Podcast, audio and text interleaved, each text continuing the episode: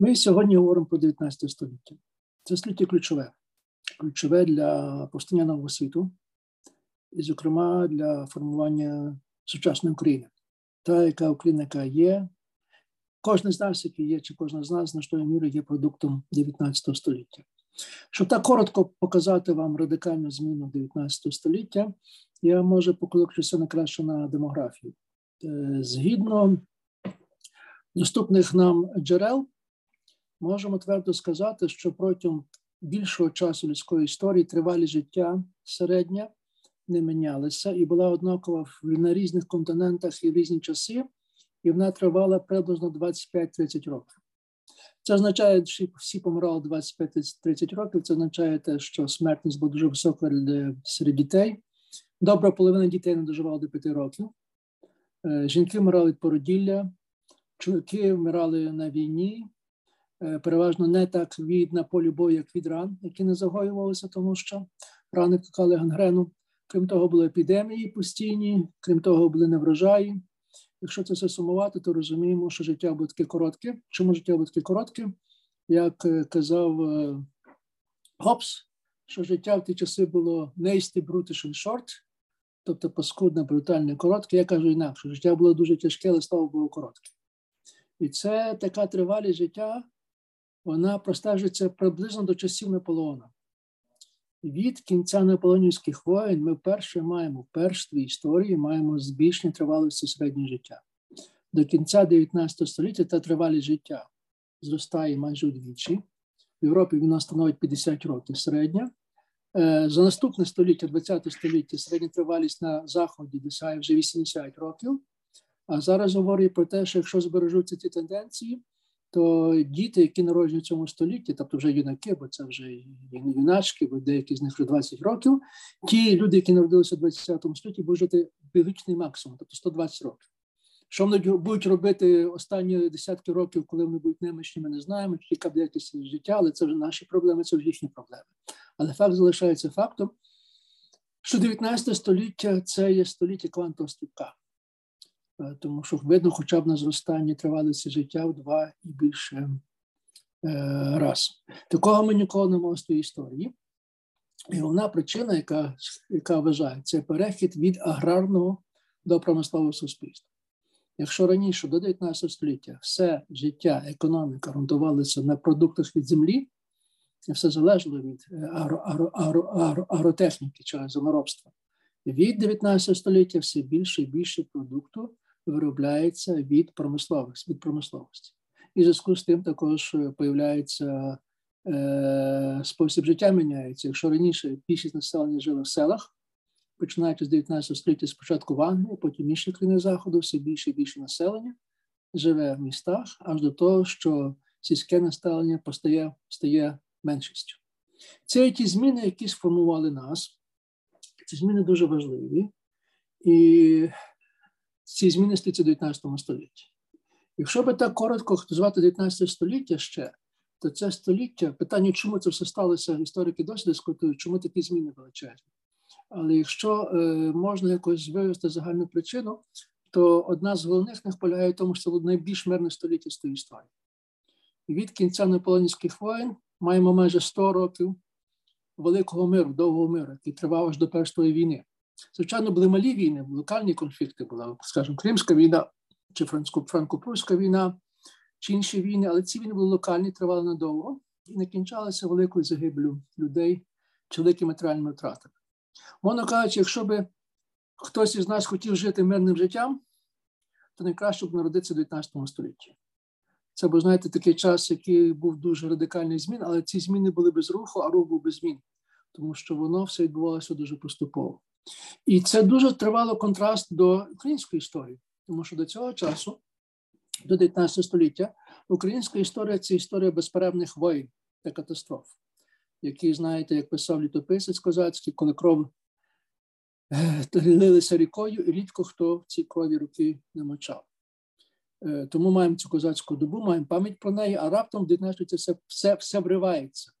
Тому що століття без великих воїн, без потрясінь, століття досить сонне. І тоді виникає власне образ російський образ такої сонної малоросії, От Я в PowerPoint, який я перейшлю, і є там такий вірш Олексія Толстого, де він описується сон на Малоросію, і картина, яка зображена, зображена в Україні вигляді такої, знаєте, дородної молодої дівчини, яка посміхається, от, де нічого ніколи не відбувається. Край, де нічого ніколи не відбувається. От, е, Малоросія, яка була колись буйна, тихоморя, тихомирна, спокійна і сонна. І цей образ панує у російській літературі. Коли російська література хоче показати щось красиве, щось добре, то вона показує цей образ Малоросії. Це, знаєте, такої собі півден, півдня Росії, майже такої стародавньої Греції, заспокоєної, миротворної, багатої, таке все інше. І цей образ є дуже хибний. Тому що, попри те, що Україна виглядала такою, знаєте, сонною без миру, без війни, вона була радше приспаний вулкан. Тому що за цим, знаєте, таким е, образом е, краю, ніколи нічого не відбувається, насправді відбувався величезний процес. Ну, скажу так, короткий перелік. Е, ми знаємо, що на початку 19 століття в Російській імперії були Декабрські повстання, яке мало два центри. Одно було в Петербурзі, а другий був в Україні. Е, в Україні булося аж п'ять польських повстань. Дві революції на Австрійській імперії, весна народів 48-го року, друга в Російській імперії, п'ять селянських повстань, два єврейські погроми. Не кажу, що появи залізниць, появи націоналізму і таке все інше. Тобто, це був такий приспаний фонтан, виспаний вулкан, який вибухнув в 19-20 столітті з початком війни і революції. Але всі ці процеси, про які ми говоримо в 20 столітті, всі вони були закладені у 19 столітті. Коротко кажучи, 19 століття було тим лекалом, з яким писалися сценарії 20 століття. Тому ще раз кажу: ми всі з вами є е, таким собі продуктом 19 століття того великого переходу від аграрного до індустріального суспільства, в якому ми зараз продовжуємо жити. Дивіться, давайте ми собі уявимо, що історія 19 століття це така собі драма в театрі, драматична театральна драма. Так, і ця драма має що? Має свій сцену, моїх акторів, має свій сценарій. Отже, моя перша теза: все міняється.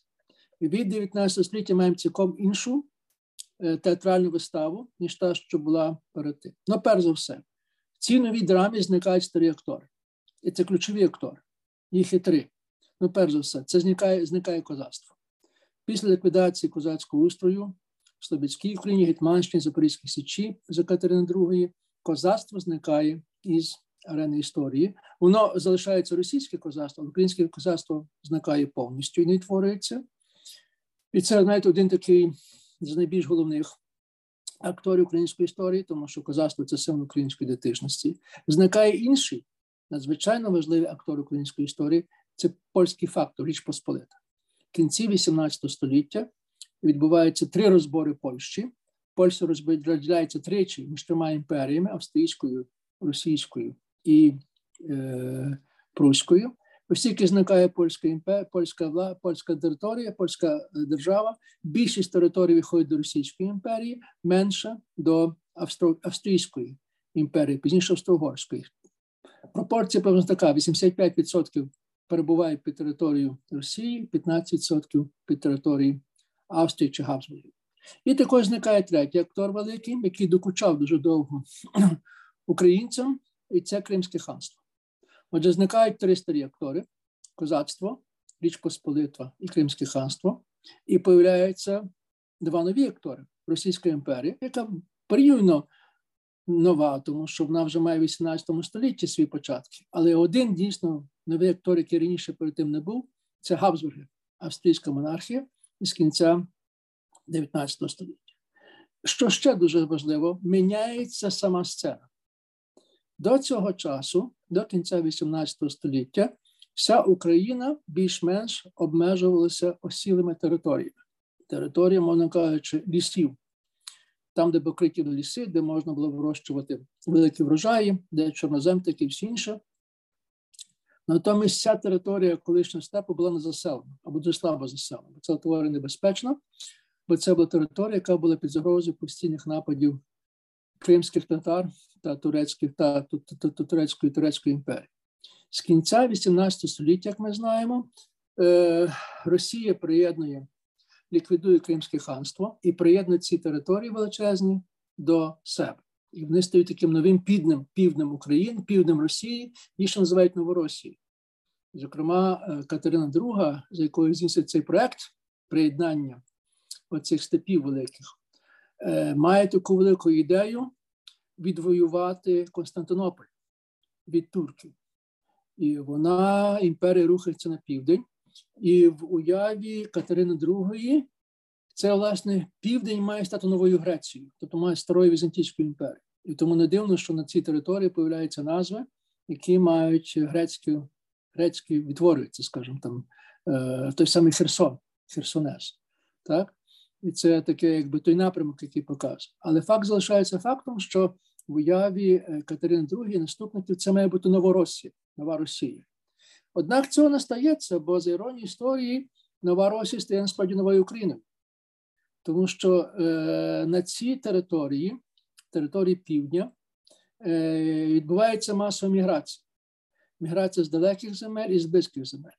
Тут появляються і греки, і італійці, і дуже важливо німці, протестанти, причому протестанти дуже радикальні, меноніти із Німеччини. Зокрема, Шевченко про це пише, що на території Козацької Січі німчик картопельку садить. Так? Ми це бачимо, це зміна. От саме, скажімо, Одеса, яка виникає спочатку як французьке місто, утворене біженцями і аристократами від французької революції. Тобто, мовно кажучи, маємо таку стацію, знаєте, кожній тварі по парі. Сучасники порівнюють південь України, у ці степи, з території е, Клондайку чи Каліфорнії американської, де йдеться активне заселення через те, що ця територія стає е, об'єктом економічного буму. Бум пов'язаний перше з тим, що з ліквідацією Кримського ханства відкривається доступ до Чорномор'я до Чорномор'я. А це означає, що нарешті урожай щоноземних земель українських можна спроваджувати на світові ринки, і в зв'язку з тим порти виділяють величезне значення. Зокрема, класичний випадок це Одеса, яка виникає великий порт і за короткий час стає одним з найбільших міст Російської е, імперії. І це те все, що відбувається в той час. І ця земля дуже важлива, це це, це освоєння цього півдня, тому що воно є, знаєте, певний економічний експеримент. Сюди не поширюється більше законів Російської імперії. Зокрема, мабуть, знаєте, що після ліквідації Речі Посполитій євреям було заборонено переселятися поза кордони Старої Речі Посполитої. Тобто, мало кажучи, євреї мають залишатися на литовських, білоруських, українських землях, але їм було зась на території Російської імперії. Дуже довго, це зона смага осілості. Євреїв там було дуже мало, або майже зовсім не було, тільки ті євреї могли святися в Російській імперії, які вихрещувалися, які ставали е, християнами. Тобто маємо, знаєте, такий масовий міграційний процес. Ця Новоросія, це, знаєте, була така, якби сказати, дійсно як Америка, бо там були всі різні можливі населення, які групи, етнічні, релігійні, такі всі інші. Але, але, але ж дуже важливо, головною групою були українці. Головною були українці, тому що селяни масово з півночі, з північних старої України, масово переселялися на південь. І до кінця 19 століття українці становили більшість у всіх губерніях причорноморського степу за винком Криму. Тобто, можна кажучи, те, що Російська імперія бачить як нову Росію, насправді стала нова Україна.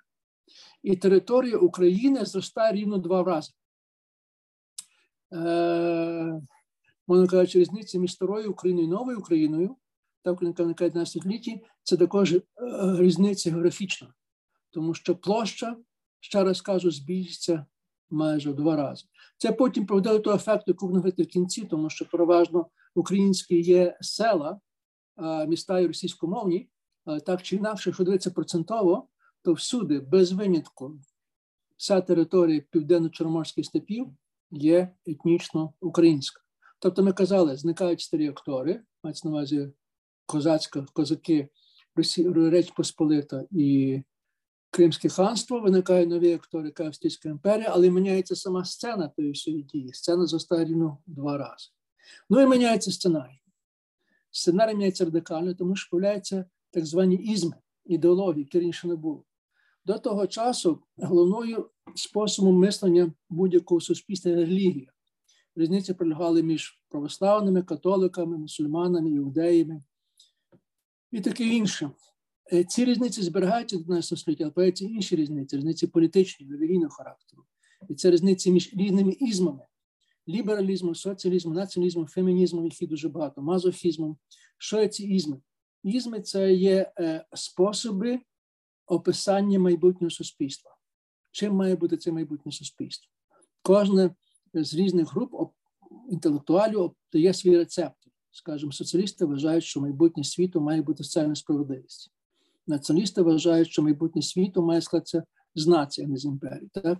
Феміністи вважають, феміністки вважають, що в новому світі жінки мусять мати рівні права. Ліберали кажуть про те, що має бути забезпечена забезпечена індивідуальна особа кожної людини.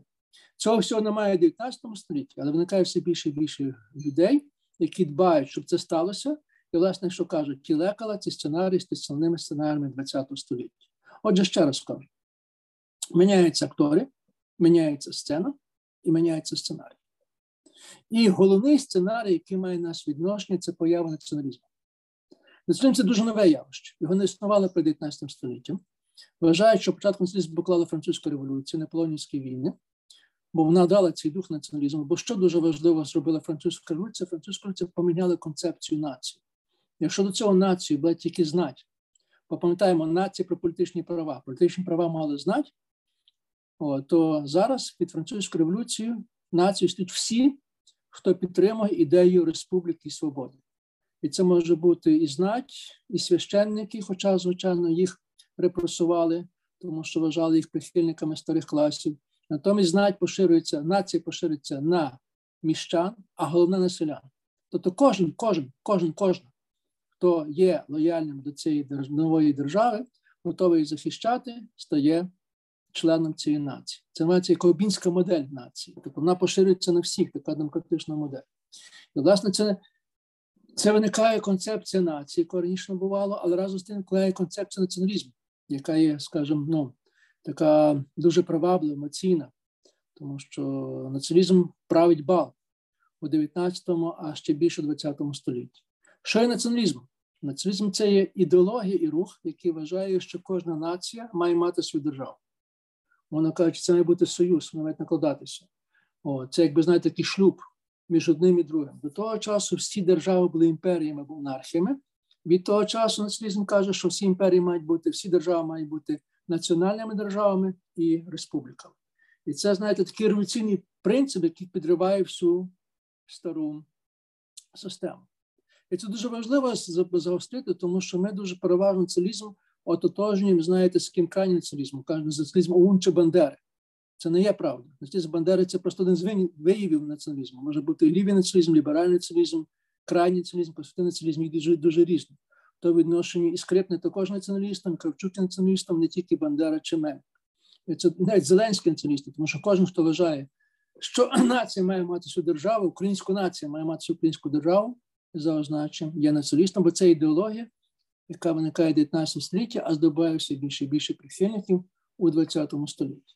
У цьому контексті найбільш дивно, як могла виникти українська нація, як виникнути український націоналізм. Тому що на початку 19 століття нічого не провіщило те, що таке щось появиться українська нація, український націоналізм. Козаки вже війшли в минуле. Це було славне минуле, воно було в піснях, в народній пам'яті, але вважалося, що це були такі часи, які вже пройшли, ніколи не вернуться. Ключовим образом України в той час не Малоросія, Україна, Малоросія була сонна, а Україна була похована. От, е, Ключовим образом була розрита могила. Що, мовляв, Україна була славна, але вона загинула, її поклали в могилу, вона ніколи вже не прокинеться. Тобто українські патріоти е, сумували за Україною, але не вважали, що Україні належить майбутнє, бо це було щось далеко, далеко, далеко, далеко в минулому. Власне, 19 століття міняє радикально цю ідею, тому що появляється ідея, що нація не вмерла, вона лише спить, не приспана. Нація, це знаєте, така собі спляча красуня, якої треба підійти і поцілувати, і вона проснеться. І хто має цілувати? Національні діячі, національні будителі, поети, письменники, художники, історики, всі ті, які цю націю мають пробудити. І в зв'язку з тим національні рухи на цій території називаються національним відродженням, національним пробудженням. Тобто ідея, що ніби нація є, вона була, просто зараз її треба пробудити. І ці національні рухи, які називаються пробудженням чи відродженням, це певний тип рухів, яких є дуже багато у Європі. Це прилічу фламандський, валонський, каталонський, фінський, білоруський, грузинський, український, єврейський. Дуже багато цих типів. І цей тип є народи, які не мали власної держави. Власне, тому нібито нація їхня вмерла, тому що ще спить, тому що не було держави, не було цього союзу, не було з ким поєднувати. І тому кожен з тих будителів вважає, що треба спочатку цю націю розбудити, а потім дати їй свою державу. Тому ці рухи називаються національним відродженням. І ці народи, які проходять цей шлях, вони мають такі певні риси. І ці три риси є дуже важливі. Ну, перш за все, майже всі ці недержавні нації чи державні народи мають неповну соціальну структуру. Умовно кажучи, вони втратили по дорозі свою знать. Це знаття симулювалося. В українському випадку вона би стала польською або російською знаттю, або польською шляхтою або російським дворянством. Тому, скажімо, в українців відсутня аристократія, або немає майже середнього класу, немає буржуазії, майже немає поміщиків, немає інженерів, юристів, таких всі інші. Можна кажучи, це про український народ, тоді кажуть, це є нація народів, попів і хлопів, селян і священників. Це нормальна ситуація, скажімо, для більшості цих націй, про які говорять словаків, валонців, фламандців, фінців. Фін вони мають таку саму структуру. Але це не повна соціальна структура. Вона каже, їм бракує дуже важливих класів чи соціальних груп, які, без яких неможливо собі уявити сучасне модерне суспільство. Це перша риса, у них не повна соціальна структура. Друга дуже важлива риса. У них майже етнічні кордони, кордон розселення і нації майже ніколи не співпадають з державними кордонами. Часто вони розділені між різними державами. Ну, скажімо, класичний випадок є євреї. Євреї не мають своєї території, не, не живуть в різних державах, От, тому їхня не мають великих проблем з визначенням, а де ж їхня територія, де має бути їхня держава.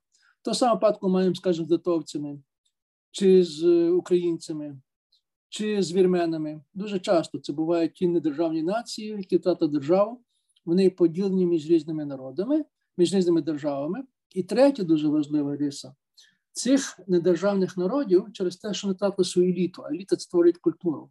В них немає тяглості культури.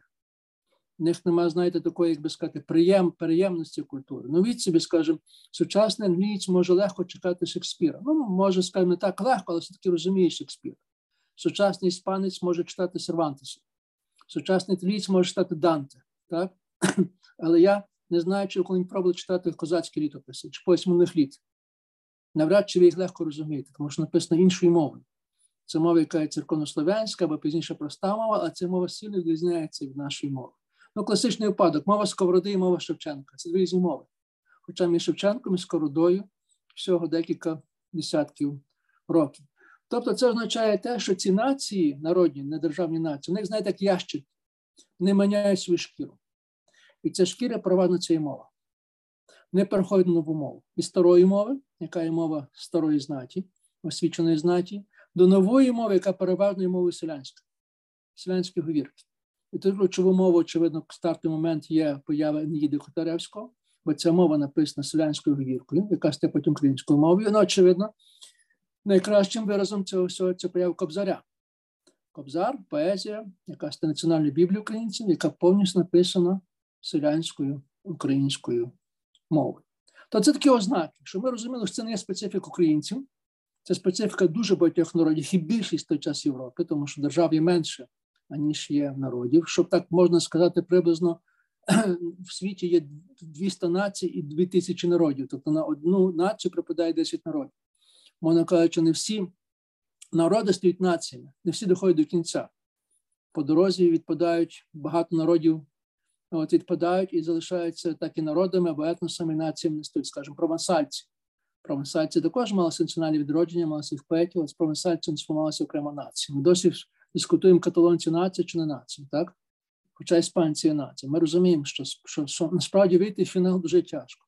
І питання, як виходити в фінал, це велике питання, зокрема, як українці попали фінал, тому що знову ж таки розділені між різними народами, між різними імперіями, не маючи власної, не маючи власної своєї е, знаті, не маючи значної міри своєї власної культури, яка втрачена. Тяжко було зрозуміти, як українці могли стати нацією. Швидше всього, вони мали не менше шансів. Це, що українці стали нацією, це майже і чудо. І це чудо легко пояснити знову, коли ми починаємо говорити про порівняння. Тому все дається в порівнянні. Отже, якщо говорити про цей етап забігу, давайте уявляємо собі, що народ, щоб стає нації, має пройти якийсь марафонський забіг, чи якусь біг на довгу дистанцію, то він має пройти три стадії. І три стадії обов'язково того стати нацією. Перша стадія це стадія, так звана, і називають стадію А, першу букву алфавіту, академічна або збиральницька. Академічна це не є е, академіки в сучасному розумінні, те, що в 19 столітті вважалися академіки. Академік в 19 столітті вважалися студент. Той, хто нас живе у Львові, то знає, що центральна одна сплоща називається академічна. Не тому, що там жили академіки, тому що в кінці цієї площі був університет, де до якої йшли студенти, тут академіки, це академічна. Отже, в чому полягає ця перша стадія? Ця стадія полягає в тому, що власне полягається перша хвиля будителів, які починають збирати фольклор і на основі цього творити свою культуру, нову і свою мову. Переважно це є священники, часом вчителі, часом адвокати, знаєте, які, знаєте, замість того найчастіше студенти, молоді люди переважно, переважно чоловіки, мужчини, юнаки, які замість того, щоб літом нормально довольнятися, знаєте, літнім часом, канікулами, їдуть по селах, збирають пісні, приказки, казки, записують їх і на основі їх творять оцю нову мову. Ну, скажімо, найкращим прикладом в німецькому випадку це брати Грім. На основі брати збираючи казки, вони відкрили нову німецьку мову і новий німецький гусар. Ну, тут в випадку українською буде далі говорити про це, але також знаємо, скажімо, Максимовець, зберечі пісень. Ми знаємо, що спочатку 19 століття поляться мода на збирання українських пісень, поляться збірка, Максимовець, Церетелі і таке інше. Але дуже важливо, це перша стадія, стадія академічна, коли збирають цей фольклор збиральницька, от, і на основі його творять нову національну мову і літературу. І це стадія А. Далі починається, тільки та стадія довершується, появляються перші твори, написані цій мові. Починається стадія Б, і що називають стадія, організаційна або інституційна. Це коли творяться інституції, організації, котрі вже поширюють нову національну мову чи національну культуру, а разом з ним національну ідеологію. Ну, мовно кажучи, класичним випадком і просвіта. Організації, які спеціально створені на посела для того, щоб розповідати селянам, вчити їх, вчити їх е, читати, розповідати їм власну історію, і таке інше, так? Чи якісь спортивні організації, чи пожежні організації, чи студентські гуртки, і таке всі інше. І дуже важливо, знаєте, щоб ці мережі, інститут створили мережу. І ця мережа співпадала з майбутніми національними кордонами. Можна кажучи, якщо собі уявити, що що стадія А, знаєте, це поява, можна кажучи, мозку, голови, який продукує оці ідеї, то стадія Б це стадія кістяку, поява кістяку нації, скелету, навколо якого будуть формуватися оце майбутнє національне тіло. Як тільки це вдається, створення цієї організації структури, тоді починається стадія В або всі по-англійськи, друга, третя буква алфавіту. Це стадія політична. Коли утворюються на основі цих організацій перші політичні партії і маси політичні рухи, і, що дуже важливо, появляються політичні програми, які ставлять вимогу творення національної незалежної держави. Про що зараз будемо також говорити на випадку українському випадку. Так? Тобто маємо ці три стадії, три стадії забігу. Стадія А, Б, В. Отже, вважається, вважається, що не всі народи добігають до кінця. Ключовою є перехід на стадію Б.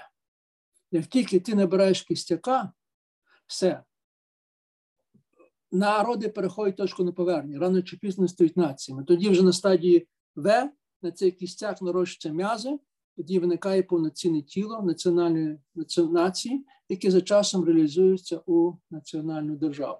Як виглядає в цьому контексті, скажімо, український випадок? Ну, класичний випадок це легше говорити про, про Австрійську імперію. 30-ті роки появляється Руська трійця, Шашкевич, Вагалевич, Головацький, молоді семінаристи, студенти які збирають фольклор і на основі цього ведуть руську трійцю. От відомий відомий Русалка Дністро, відомий твір, от, який словами Франка робить революцію, бо появиться перша селянська мова в вигляді літературної мови на основі фольклору.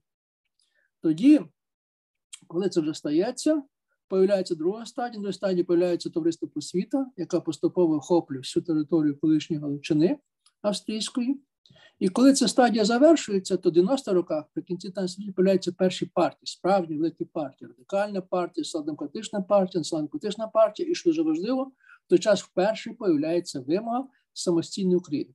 У 895 році молодий український соціал-демократ, марксист Ян Бачинський прийшли працю України і редент, де чітко ставить питання, що майбутнє світу залежить від того, чи появиться, чи не появиться українська держава, і тому він вважає, що українці мають стримити до того, що має бути ця держава, і ця держава має бути незалежна. І до 1914 року український рух в Галичині розвивається настільки стрімко, що він охоплює всю Галичину, як і міста, так і села. І поляки, головні супротивники українського руху, вважають, що справа вже майже програна для них. Тому що український рух, якщо далі збереться ця тенденція, він так набирає швидко свого руху, своє тіла, динаміки, що поляки не мають жодного шансу утримати владу у цьому у цьому краї. То, що відбувається, називається українське завоювання Галичини. До 114 року воно вже майже завершено. Тобто маємо випадку, що в випадку австрійської Галичини маємо цілком повне повноцінне формування модерної української нації від народу попів, попів і хлопів до нації, яка має свою свій свій свій академію наук НТШ, свої політичні партії, свої видання, масові, своїх лідерів, Франка і таке всі інші, тобто повноцінна, повноцінна європейська нація. Це в Австрійській імперії. Тому що Австрійська імперія ліберальна, тут немає жодних перешкод для розвитку масових рухів, і українці максимально з цього користаються. Не так було в Російській імперії. В Російській імперії національний рух почався раніше. Ми пам'ятаємо, що це, скажімо, поява е, Котляревської не їде, це вже початок. От е, тоді пізніше це є 20-30 роки, зокрема створення Київського інституту, яке мало ключове значення. Ректором цього Київського інституту є Максимович, який сам є збирачем українського фольклору. Так, Срезневський Харкові, два університети, ключові Харківський і і Київський інститут мають ключове значення появи першого покоління оцих е, національних діячів, зокрема української трійці. Якщо в в, в Австрії є руська трійця, то але українська трійця це Шевченко, Костомару, Куліш, які в одному часу на місці збираються в Києві. Власне, вони заснують Кирило-Мефодіївське товариство. І саме в той час видається Кобзар. І це знаєте, до цього часу доходить стадія А, доходить свого завершення і гадає, що перед українським рухом великі перспективи. Але що стається? Кирило Мефодійське товариство викривають, Всіх членів цього товариства карають, особливо жорстоко карають Тараса Шевченка, заборонивши писати читати, висилаючи його, зроблячи простим солдатом в армію. От, і воно кажучи, стадія А нічим не завершується. Вона таки залишається в стадії А, тому що нема переходу до стадії Б. Після смерті Шевченка в 61-му році в Російській імперії починаються реформи. А реформи йдуть, тому що після поразки Кримської війни Е, стає очевидним, що Російська імперія відстала, її треба реформувати.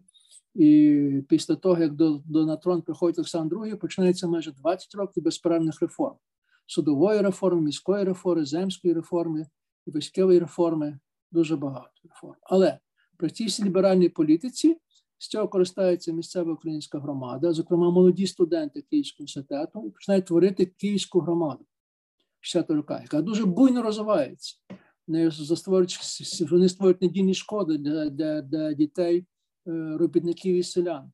Вони ведуть кобзарянове видання, вони засновують графічне товариство, таке і всі інше. Знаєте, вони роблять опис українських земель. О, Саме тоді появляється гімн, що Україна. І це такий, знаєте, великий вибух запізнілий. Але кінчається знову дуже плачевно, бо в 63-му році е, приймається таємний Валуївський указ, згідно тої формули, що України не, української мови не було, немає і не буде і забороняється будь-які дні українського руху. А потім це повторюється Емським указом 76-го року, коли е, поширюється не тільки на видання, які в Україні, а також забороняється будь-який експорт видань з Галицької України, з Галичини. Тобто український рух знову арештований, і він таки перебуває на стадії А.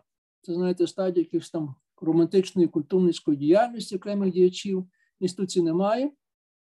І аж в 1905 році, коли починається перша революція, коли проводять чергову лібералізацію режиму, появляється перша сітка про світ у Україні Російській імперії, в українських землях, появляються маси українські видання, книжки, але це триває дуже недовго, аж до Столипинської реакції. Е, в 1909 році з приходом Столипіна українців оголошують чужородним ворожим елементом, і український рух знову опиняється в стадії А. Мовно кажучи, так, щоб розуміти, що якщо в стадії в Галичині український рух проходить всі три етапи, доходить до фінішу, то в Російській імперії він ледве долає першу стадію. І так і ніколи в стадію Б не переходить. Є такий славетний анекдот. Ну, це анекдот, це і це історія. Що коли в Полтаві відкривали пам'ятник Котляревському, це було в 1904 році, відкриття цього пам'ятника в Полтаві приїхали всі українські діячі з Австрійської імперії, з Російської імперії. І ходить така жарт, що вони всі вмістилися у двох вагонах одного поїзда. Що якби цей поїзд йшов з рейок, то прийшов би кінець українському руху. В цьому, звичайно, це є перебільшення, це є, знаєте, гумор, але в цьому гуморі є багато правди. Тому що український рух виявився досить слабким. Ми були сильно в Австрійській імперії, бо в Російській імперії. І це стало ще одна проблема. Проблема полягала в тому, чи такий виклик, що якщо би так далі продовжувалося, то насправді на українській території вилася не одна нація, а дві нації за зв'язком сербо-хорватів. Одна нація для Австрії, а друга нація для Російської імперії. Австрійська нація були греко-католики, от е, західні, е, в російській були б такі собі, знаєте, православні майже серби. Це не перебільшення, це реальна проблема. Про неї дискутували багато. Зокрема, Грушевський на початку ХХ століття сказав, що якщо далі піде, то маємо велику загрозу появи не одної, а двох націй. Одна у Львові, а друга, одна для Львова, друга і Чернівці, а друга для Києва і для Харкова. І це, зокрема, простежувалося в українській мові, тому що більшість видань українських видавалися у Львові. У Львові не було заборон. От вони ці видання транспортувалися нагально у Російську імперію, Київ, Харків, інші міста. Тільки що була велика проблема. Ті молоді люди, які читали галицькі видання, не могли дуже добре розуміти цю мову. Е, зокрема, не скаржилися, що Франко пише мову, яка майже не зрозуміла. Франко писав галицьким діалектом, звичайно, ця мова дуже барвна, але це мова, яка не дуже зрозуміла, де, скажімо, мешканці Полтави чи е, Слобожанщини. Були великі дискусії, були великі дискусії між між, між Франком от, і Грінченком. От, що має бути, яка має бути українська мова? Чи в основі цієї мови має бути галицький діалект чи полтавський діалект? Бо якщо б так було, я ще раз кажу, це знаєте, ситуація сербо-хорватська реально висіла над Україною. І що дуже важливо в цьому фрагменті сказати, що українським діячам вистачило мудрості, щоб зробити компроміс. І цей компроміс для того, щоб витворити одну мову, одну спільну мову для для одних і двох. І цей компроміс був досягнутий у Львові, в науковому товаристві Шевченка. Це така була негласна академія наук для всіх українців, створена на гроші з російських українців, але у Львові, в австрійській монархії. І цей компроміс мав такий мав такий, мав таку формулу, що в основі української літературної мови було покладена полтавська говірка. Чому полтавська говірка, бо Полтавська вважалася найчастішою говіркою, крім того всього, що Полтава була єдиним містом Російської імперії, де більшість населення говорила українською мовою. Це було дійсно україномовне місто. Ну тому маємо і Котляревську, і всі інші речі. Це вважалося такою найчастішою українською мовою. Але це була основа. В основі цієї мови була була полтавська говірка, але вже вся складніша лексика, лексика наукова, лексика культурна, лексика філософська приймалася Галицька. Воно кажучи, знаєте, українська мова така не такі, знаєте, як Наполеон Торт, який мав різні різні між собою різні між собою верстви, які між собою поєдналися. Власне, в цьому і полягала ця велика мудрість українських діячів, що дійшовши до такого компромісу, їм вдалося уникнути цього розколу. Розкол і далі відчувався, особливо під час революції, тому що дуже сильно різниці поведінки галичан і східняків, про це вже багато говорилося. Але в засаді, в засаді, їхня ідентичність була спільною і ділилися і як на сході, розділялися як і на заході, так і сході України. Тому що, якщо дуже просто так сказати, то е, оте націоналізм українська нація має різні різні вияви, це і культурний, і тут українцям вдалося витворити нову українську ідентичність і викувати цю, знаєте, кубінську модель завдяки Шевченку, але завдяки також тим діяльностям трофазом. Тут це було добре. А насправді і це була перемога, і це була велика перемога. А насправді були великі поразки. Про ці поразки не говоримо, принаймні в школі про них не говорять. але вони є важливі, тому що ми досі відчуваємо їх е, в Україні. Зокрема, це ідея, знаєте, східної і західної України, російськомовної україномовної України, звідки береться їхні коріння. Отже, як я вже сказав, починаючи з 19 століття, з приєднанням причорноморських степей до Російської імперії і зникненням кримської загрози, починається масова міграція, масове освоєння цих земель українським селянством. І українці до кінця 19 століття складають більшість у всіх губерніях цієї території за винятком міст. Маємо дуже такий дивний феномен, що маємо великі міста в Україні, але не майже не маємо українських міст. Є міста в Україні, але немає українських міст, тому що більшість більшість всіх містах за винком Полтави становлять не українці. Е, Проблема є дуже проста і легко сформулювати, але тяжко пояснити. Проблема є така, що якщо українські селяни мають вибір, іти працювати на фабрику, завод чи шахту у сусіднє місто, чи подорожувати за 3-9 земель, десь далекий Казахстан, чи в Сибір, там, де вільна земля, освоїти її чорнозем, чи їхати в той самий Бразилію, чи в Канаду, чи в Америку, там, де чорноземи великі, то українські селяни майже завжди вибирають цю дальшу дорогу. Яке, знаєте, як прокляття. Українці не хочете працювати в містах. Натомість російські селяни масово йдуть в міста. Причому це йдуть переважно масовими артелями, такими званими, так, бригадами. Вони приходять на роботу, вони працюють, і тому маємо результат дуже такий дивний, що чим більше місто, чим більше промисловий центр, тим більше російськомовний. І навпаки, чим менше місто, чим менше чим, чим менший населений пункт, тим більше україномовний. І маємо такий шалений розрив. Якщо говорити про те, що ознакою модерності є е, промисловість і місто, то є розрив між українськістю і модерністю, бо все, що є в Україні модерне, є не є українське, а все, що українське, є не модерне. Українське, як ви знаєте, застигає знаєте, в тій свій народницькій формулі. Тобто то це українська мова селянська, селянська пісня, селянський одяг, усі маркери селянські 19 століття майже немає нічого такого, що говорили про сучасність України. Знаєте, україномовного фраку, чи Україна там, скажімо, інженера, чи Україна бізнесмена. Цього майже немає. Є окремі підприємницькі родини, Семаренки, Чекаленки, але їх є дуже мало, тому що переважно підприємцями в Україні є не українці. Так само, як не поміщиками в Україні не українці. І як писав Орес Субтельний, що це, знаєте, така дуже погана дихотомія. Тому що я ще раз повторю, все, що є модерне, не є українське, а все, що є українське, не є модерне. Чому це дуже важливо? Тому що майбутнє світу приналежить тим, хто є модерний. Бо модерний що це означає? Це бути розвинутий, промисловий міський.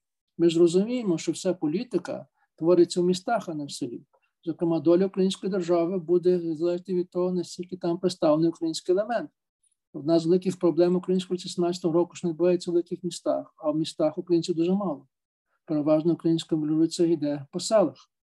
І це те, що потім надає, знаєте, стає одною з найбільших проблем і поразки української революції. І це велике питання, яке є і залишається. Чому українські селяни не йшли в міста? Чому не вели, веліли мігрувати за 10 тисяч кілометрів, знаєте, тільки щоб уникати праці на промислових заводах і на шахтах? Є різні пояснення. Але пояснення, яке мені людей найбільш подоподібне, це те, що це дуже сильно залежить від характеру землеробства, зокрема, перша від бродючості землі. Е, Перевагою, одночасно прокляттям України була наявність чорноземів. Чорноземи це територія, земля, яка дає надзвичайно великий врожай, кількість зібраного зерна може перевищувати, кількість зібраного зерна перевищувати кількість засіяно в три і більше рази, а це дуже високий показник. От, І знаєте, це дає українським селянам жити набагато заможніше, ніж селянам російським чи польським. Звідси маємо образ України, території, яка о, омита е, молоком і медом цієї Палестини біблійної. І це дійсно, знаєте, якщо ви хочете жити заможньо, то, звичайно, краще жити в Україні. Але з другого боку, це велика проблема, тому що земля прив'язує до себе. Земля прив'язує до себе і не відпускає, як би сказати. Е, Російські селяни цього не мають. Російські селяни живуть на бідній землі, е, їм не вистачає для прожитку продуктів цієї землі, і тому вони змушені регулярно відходити з землі, з сіл до е, міст промисловості і шукати там додаткового заробітку. Мовно кажучи, коли починається індустріалізація, то російські селяни готові до цього, тому що їх попередні історії цього привчили. Вони відірені, не так їх, їхня земля не так прив'язує їх сильно до до, до себе, як прив'язує український чорнозем. Тому українські російські селяни йдуть охоче до міст, а українські селяни до міст не йдуть. І це така політична проблема. Це така проблема, ще раз показує, що економіка має дуже важливе важливе значення, майже майже, майже вирішальне значення. І маємо такі, знаєте, дивну дихотомію ще одну. Українцям вдається, вдається з бідою пополам, оскільки вдається витворити нову українську ідентичність, причому витворити нову українську культуру, і це дуже видно в поезії, в літературі, в театрі, музиці, цілком пристойна, гарна європейська культура. Тобто їм це вдається в галузі культури, але вони нічого не вдається в галузі економіки.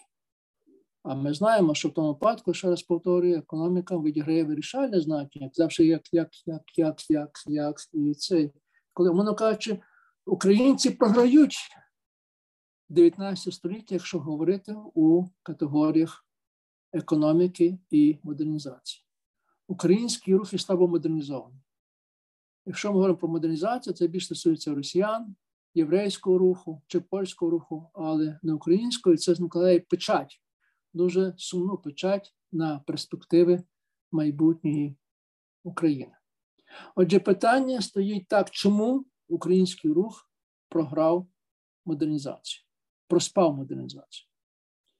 І це питання можна представити інакше. Якщо говорити про те, що український рух програв модернізацію, то хто виграв? Насправді, насправді, ми не бачимо, хто міг виграти ці ситуації. Тому що міста були російські, російськомовні, але не російські. Якщо ви е, читаєте тогочасні описи Одеси, яке одно з найбільших міст до кінця 19 в середині 19 століття стане найбільшим містом в Україні, і так продовжується аж до кінця 19 століття, коли цю пальму перші приймає Київ. Але власне, що Одеса є символ тієї модернізації, тому що це велике модерне місто, яке що воно виникло, воно раніше не існувало. От, Вона має дуже культуру, культуру імперську. Вважається, що Одеса є одним з найбільших імперських міст, може третє найбільше після Петрограду чи Москви довший час. Але це місто є російськомовне, а воно є російське. Тому що ті, що е, жили в ньому, зокрема Жаботинський, відомий єврейський діяч, пише те, що це місто було, знаєте, як новий ковчег. Тому що переходячи з одної одиниці в іншу, ти міг бути серед євреїв, серед е, вірменів, серед гагузів, серед українців. От кожна жила своїй території. Вони розмовляли між собою російською мовою часто як мови спілкування, але не було загальної об'єднуючої російської культури. Мовно кажучи, ідентичність Одеси не була російська ідентичність, а одеська ідентичність. Місто було фрагментоване, не мало спільної ідентичності. Про Київ говорили те, що мешканці Києва говорять не помалоросійське і по великоросійське, а мало по-російськи. У них була мова, знаєте, така мова суржиком. І кожен, хто приїжджав з Москви чи Петербурга, міг дійсно зрозуміти, що Київ це не я, ні Москва, ні Петербург. Він не має російського характеру. То саме згадали про Харків.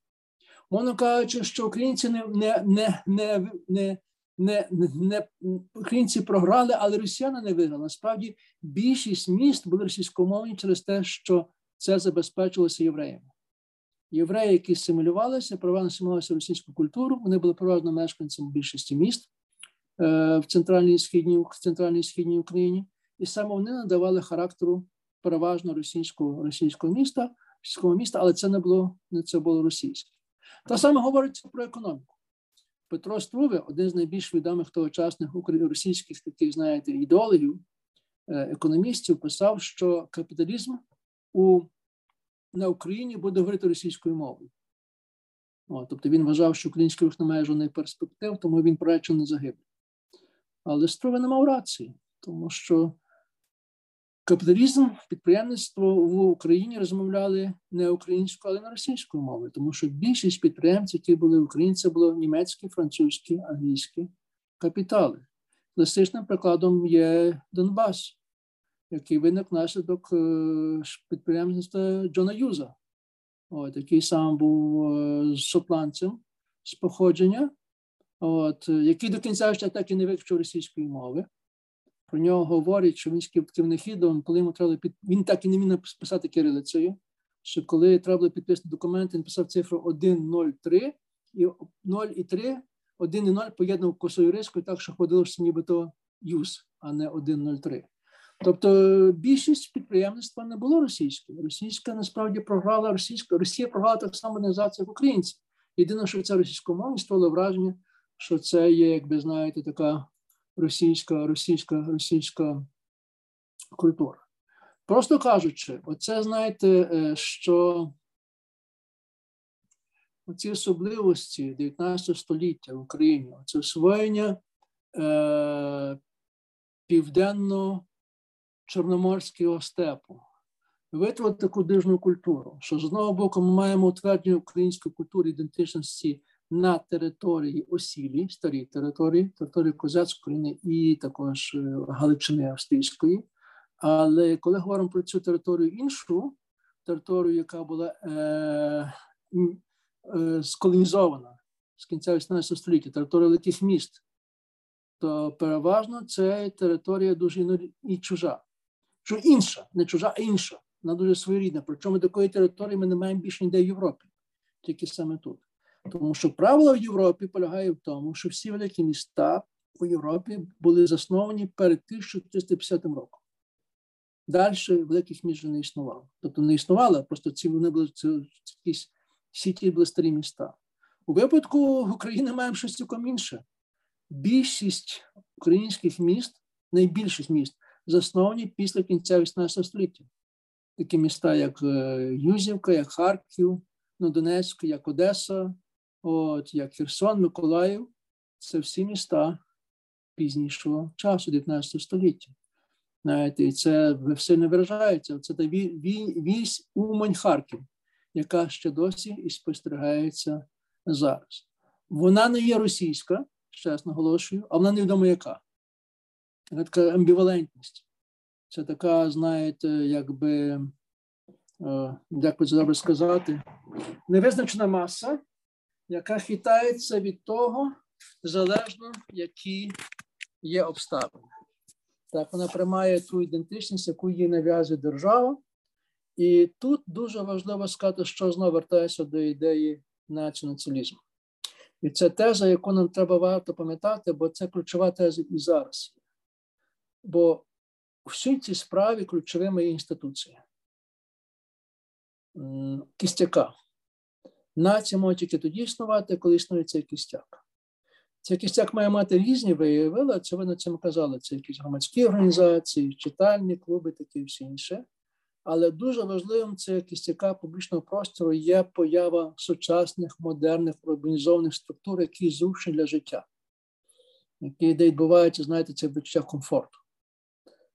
І насправді модерне місто вважається те місто, де є середньостатистичному мешканцю міста доступні більшість сучасних інфраструктур, як то трамвайні лінії, як то місця у кав'ярні, місця в театрі, е, довжина е, каналізації, трубопроводі каналізації постачання води.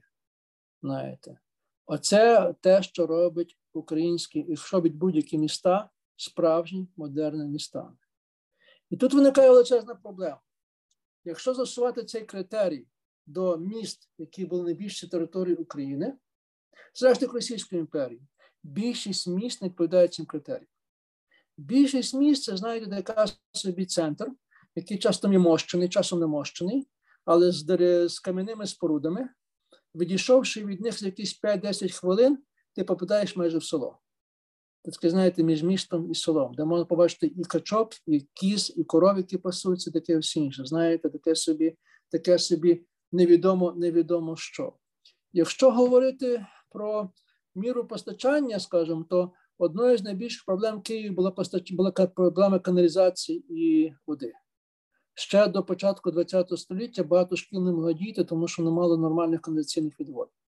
Ті, що приїжджали в Одесу чи якісь інші міста півдні під час літнього сезону, і це були нібито міста курорти, найбільше скаже на постійний сморід. Який виходить з каналізації. Знаєте. Є один ще показник дуже важливий, бо серед тих показників, про які говоримо модерність, також дуже важливо стільки літератури, журналів, газет. Ну, про ми казали, доступно до одного середнього мешканця, те, що дає, знаєте, вча модерності. Якщо вживати цього критерію, то в кінці 19 століття тільки одне місце, одне місто виконано ці, цілком модерним містом. І це місто, вибачте, що так скажу, щоб це не звучало, що яке знаєте, саме реклама, це місто був Австрійський Львів. За кількістю видань на душу населення Львів перевищував не тільки Київ чи місто Тбілісі, але навіть Москву. Що ще раз дає нам відчуття оцеї, оцеї модерності. Тобто, що я хочу сказати? Оці всі речі 19 століття називаємо модернізацією модерністю. І це ключове питання існування кожного суспільства, тому що в зв'язку з появою сучасної промисловості, сучасної технології, зокрема воєнної технології, доля того чи іншої держави, того чи іншого суспільства залежить від того, наскільки не модернізовано. Ну, ключове питання, скажімо, інформація чи приклад це Кримська війна. Росія виграла в Наполеона е, війну, тому що в той час е, зброя не мінялася ще з кінця 17 століття що козаки, що російська армія Наполеон воювали більш-менш тої самої зброї. З початку 19 століття починаються зв'язки технічні зміни щодо цільності зброї, далеко, далеко як далеко не може стріляти, швидкості е, зброї, е, стрільби, поява, поява, поява, поява нових гармат. Також дуже важливо поява, поява поїздів, е, які можуть достачати логістику от, чи ті самі пароплави. Якщо дивитися з тої точки зору, то одною причин, головною причиною відсталості програшу Росії в Кримській війні була власне і технічна відсталість. Е, боєприпаси і продукти підвозилися до російської армії в Криму волами, які часом застрягали у болоті, як при ними зараз російській армії, тому що не було залізничного чи будь-якого надійного модерного транспортування. Російська зброя була набагато гірша, ніж зброя, скажімо, англійська щодо цінності чи далекності влучання, чи скорості, і таке все інше. Тобто питання дуже просте: модернізуйся або вмирай. Ми бачимо, що до кінця 19 століття Російська імперія так і не дається модернізуватися, попри ті всі різні спроби які там були численні. І може найкращим способом показати ілюстрацію, як і це не вдалося, це те, що Росія програла війні Японії. От, Азійські нації, які вдалося модернізації, вдалося модернізуватися з кінця 19 століття дуже активно після довготривалих реформ. От, І вигнати цілком нову модерну армію, модерну бюрократію, що Росія не могла. Е, Чому? Які на це є причини? Чому Росії це не вдалося модернізація? Бо тут ми приходимо до суті модернізації, які далі залишаються проблемою також для сучасної України і в більшій мірі сучасної Росії в більшій мірі і в меншій мірі для України. Тому що знову ж таки повторюється образ, що знаєте, яку вживають економісти, що економіка, історики економісти, що економіка це не Бронінхаузен, сама себе за волосся не витягти не може. Е, модернізація запускається політичними реформами, перше розмінним політичній владі перше обмеження влади. Е, влада не втручається в ті галузі, які не властиві, зокрема економічні, бо вона звільняє економічну ініціативу знизу. І ця ініціатива пробивається і, власне, дає оці великі результати. Знаєте, е, буржуазії, підприємники, банкіри у Франції чи Німеччині є державні, чи в Англії. Вони є самоправні, вони є, вони є самостійні. От, Участь держави є мінімальна, принаймні вона може збирати з них податки, але не втручається в їхню діяльність. Того нема випадку Російської імперії, тому що в Російській імперії влада залишається абсолютною, і вона контролює всі галузі життя Насправді Росії головним одним з головних працедавців було і залишається Російська держава. Вона фінансує, якщо в на заході переважно залізниці йдуть знизу, створені їх, тому що це є приватна ініціатива, залізниці величезні прибутки. У Росії переважно головним джерелом фінансування залізничних залізничних залізниць є Російська держава. Тобто така виникає якась певна формула, що в тій формі модернізації, чим далі на схід, тим сильніша роль е, держави. Але ця сильніша роль означає також дуже і негативну роль, тому що вона якби приспає, при, при, при, при, применшує чи контролює цю ініціативу зниження. Просто кажучи, якби так можна когось завершити нашу розмову і залишити час для якихось наших дискусій. Вважається, що успішна організація має мати два крила: економічне і політичне. Одне без другого не можна існувати. Тому що, ще раз кажу, тільки тоді економіка починає працювати, якщо не звільняється від диктатури і монополії втручання держави. До класичний випадок є Англія, От, тому що в Англії держава була е, сильна, але не втручалася в право індустрії, тому що там була влада достатньо монархія обмежена.